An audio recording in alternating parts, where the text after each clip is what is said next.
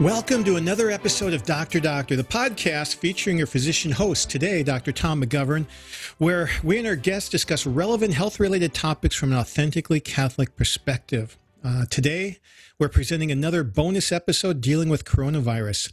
We're normally heard on the EWTN Global Catholic Radio Network. This episode will be played on various podcast apps and at redeemerradio.com forward slash doctor. Today, our guest is going to be Senator Todd Young, the senior senator from my state of Indiana, where I live. He's been a guest on the show in the past, and he's uh, giving us a, a 15 minute window today to interview him about things of interest. Um, we think to most Catholic listeners regarding coronavirus, uh, we do not do not have the uh, uh intention of being politically partisan. We're going to focus on some of the uh, popular things that have been done uh, by the federal government and try to get some insight into how people at the federal level are looking at managing uh, the crisis, not only currently, but especially in the future. So I'll be back in a moment with Senator Todd Young to see what he has to say to you and to me here on Dr. Doctor. Senator Todd Young, welcome to another episode of Doctor Doctor. I know you're incredibly busy, working seven days a week for however long coronavirus has been around here. Thanks for being with us. The first question I want to ask really impacts doctors and patients, and that's telemedicine. The federal government has relaxed a lot of rules. The privacy rules have been relaxed, not eliminated. Medicare and other insurers are now paying for visits by telehealth, like in person visits, which is good. And we are now allowed as physicians to see patients across state lines, also very good. So telehealth is growing by leaps and bounds.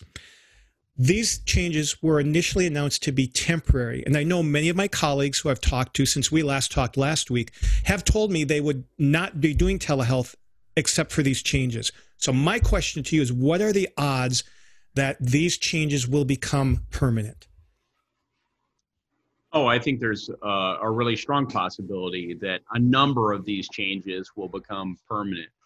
We should not go back to life completely as normal. There are a lot of lessons that we're, we're learning over the course of uh, this pandemic. Um, and um, uh, we, we should identify those silver linings and, and uh, yes. embrace them and change our practices. So I've, I've been a big believer in telehealth um, prior to the pandemic. I saw the opportunities uh, associated with it uh, in normal times.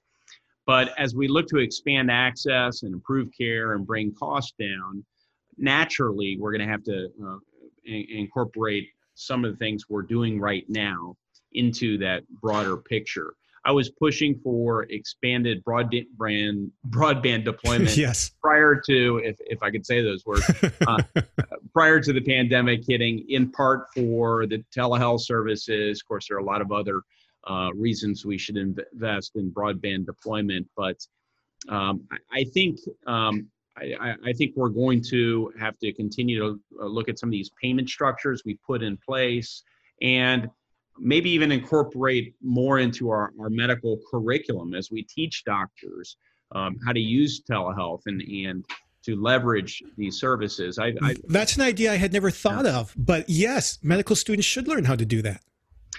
Well, I, I, spoke yesterday, and it really occurred to me. It was a dermatologist who um, is uh, one of the most respected dermatologists in the state, and he said, "You know, Todd, it, it really took this uh, pandemic and our shelter in place situation for me to recognize the possibilities and frankly to get the comfort level. He said my many of my customers were more comfortable with it than i was uh, yes. initially but um, he will never go back to business as usual. So he should receive the compensation for that. And of course we're going to have to put parameters around uh, this sort of care but um, I'm, I'm just very excited about the possibilities. And do you think there is bipartisan support for doing that? I do I do. Uh, there may be some principal disagreement uh, uh, surrounding uh, some privacy issues and, and some other matters, but we'll identify in, in that policy Venn diagram where we can find some common ground and come up, maybe not with perfect policies in the back end, but better policies, I believe. Can you share any stories of how you've seen some of the legislation that you passed in a bipartisan fashion help either medical practices or small businesses? Well, as you know, many medical practices are small businesses. Exactly. Uh, and, and remain so despite the consolidation we've seen across much of the medical industry. So Congress has really taken extraordinary steps to protect those enterprises during a time when otherwise they wouldn't have the capital to make uh, you know make payments uh, for mortgages and rent and utilities and, and keep their workforces attached the Paycheck Protection Program, in particular, has been very popular here in the state of Indiana. In fact, just the first round of funding led to $7.5 billion of loan approval in the state of Indiana. Most of that was directed towards small businesses. The national average for uh, loan amount was roughly $200,000. The average loan uh, was uh, here in the state of Indiana, roughly 150, if I recall, and much of that's fifty thousand dollars or less. So we're talking about uh, small, uh, small bridge loans that disproportionately benefit those. Uh, for example, small optometry offices in, in in Jennings County, Indiana. That's an actual example, and and others um, who who rely on this money just to uh, pay their employees. It helped us bring 40 uh, of our staff back uh, with the PPP. Oh, so, no, huge, huge for us. What do you think we as a nation and 50 individual states have learned so that we'll be better off in the fall if there's an increase in numbers of COVID cases? Well, um, this is why we need a smart reopening of the economy to uh, uh, avoid the risk of uh, you know, uh, another spike in cases of, of COVID 19. And I commend Governor Holcomb for allowing his public health council, um, his, his state department of health, and, and the commissioner to really inform his policy responses. And we're trying to do that at the federal level as well. So the emphasis we're placing on testing and uh, where possible, contact tracing and uh, putting protocols around different types of workplaces so that people feel safe and can go back to work and uh, can resume some semblance of normalcy is really important. I also think that uh, our public leaders' emphasis on washing your hands and, and wearing masks uh, in certain settings is something we're going to have to continue to be vigilant about. And, and um, uh, there's been a lot of leadership shown on that front. it's not just government officials.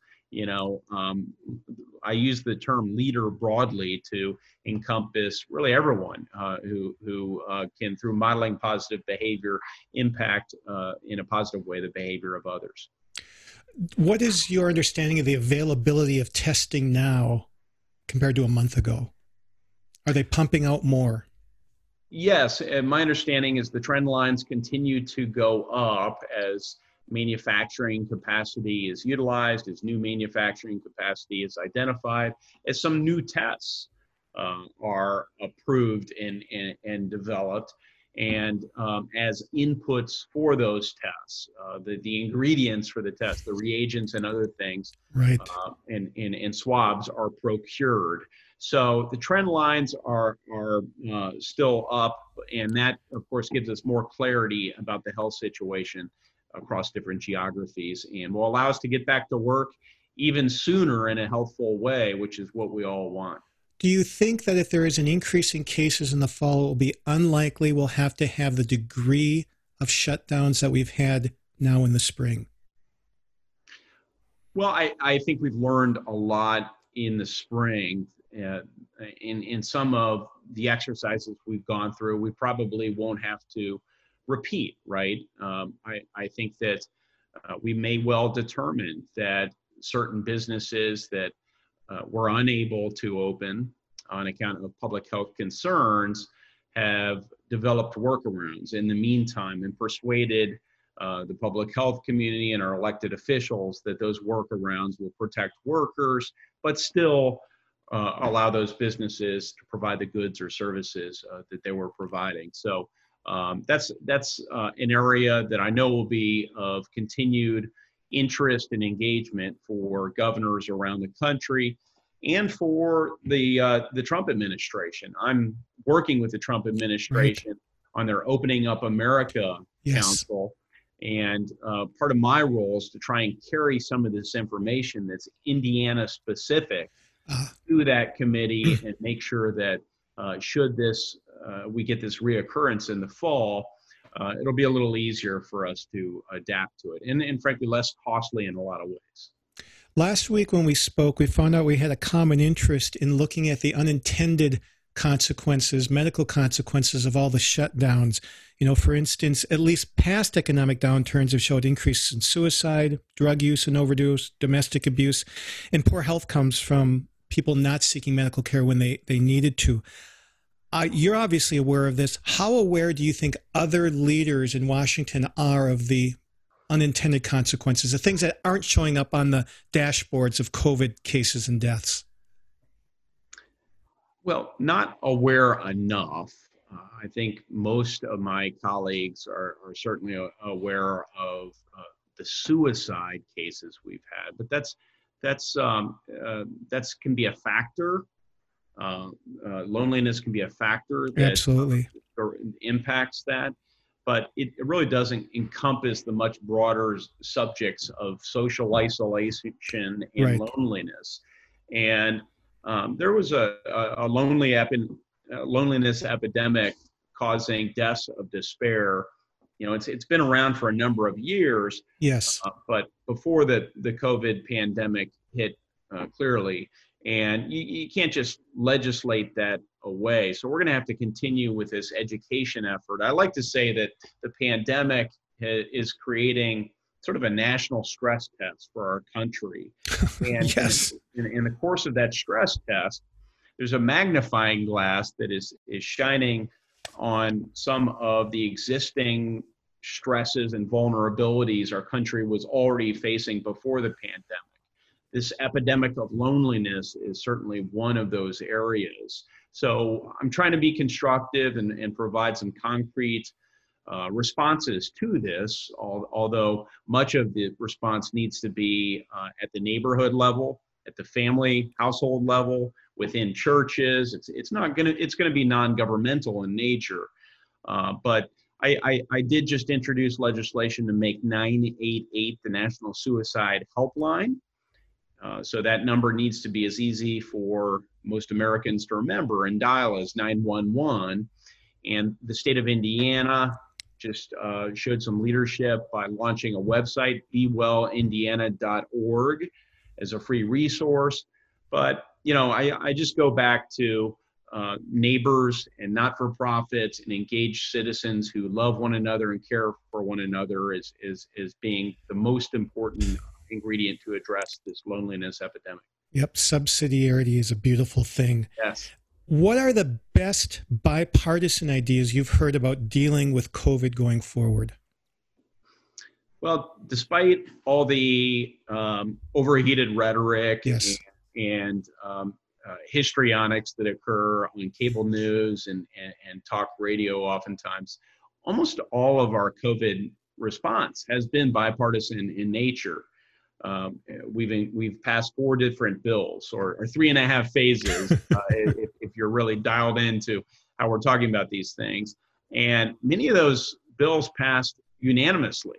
I mean it's, it's, it's remarkable that we've dedicated these many resources towards this important priority completed all the work in just a few weeks and passed much of it unanimously. Um, and and uh, in the cases where there's been disagreement um, the dissent has, has just been a couple of members. So I've really been encouraged by the sense of cooperation that pervaded uh, Congress over these last few weeks. Cooperation is not an end uh, in and of itself. There's a there's a place for principled disagreement. There's a place sure. for debate, but uh, there's also a time to come together and uh, come up with shared sort of solutions to national problems that require immediate attention. And we've demonstrated that that when push comes to shove, we, we really can get that done. And that's been encouraging to me and a lot of others. And last question What do you think uh, we should expect to see from Congress in the month of May related to COVID? Well, I think we will continue to make sure that these programs that we've been able to stand up to help small businesses and households so that uh, they'll be made whole until they can get back to work. Uh, we'll, we'll continue to improve their implementation. Uh, we want to make sure that they are accessible programs, that people who require uh, some assistance are, are getting that assistance. Uh, if there is replenishment of a particular program that uh, is good public policy and, and we'll fill a need out there, we'll do that. There may be some gaps uh, in in uh, our response that we need to fill. Okay. And we of course want to make sure we do that.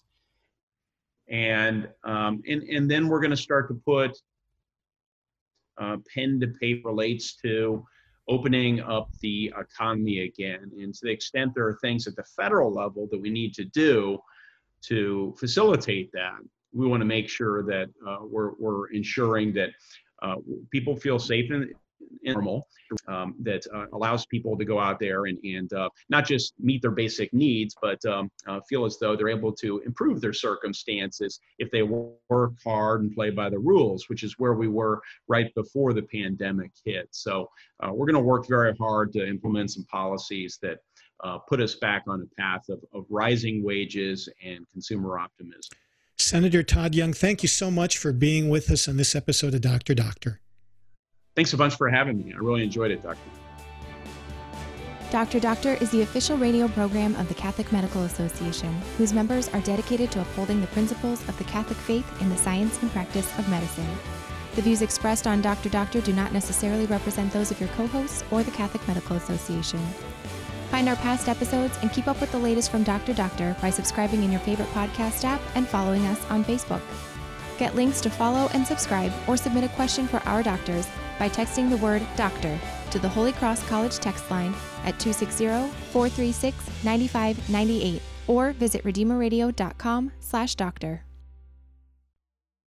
Abortion, pornography, embryonic stem cell research, corporate contributions to Planned Parenthood. Do you invest in companies that are engaged in these practices? The Ave Maria mutual funds do not, and their investment portfolios reflect that. Ave Maria mutual funds are managed to conform to pro life and pro family values. Long term investors can invest in the no load Ave Maria mutual funds. You can learn more about the Ave Maria mutual funds today at 866 Ave Maria or visit AveMariaFunds.com.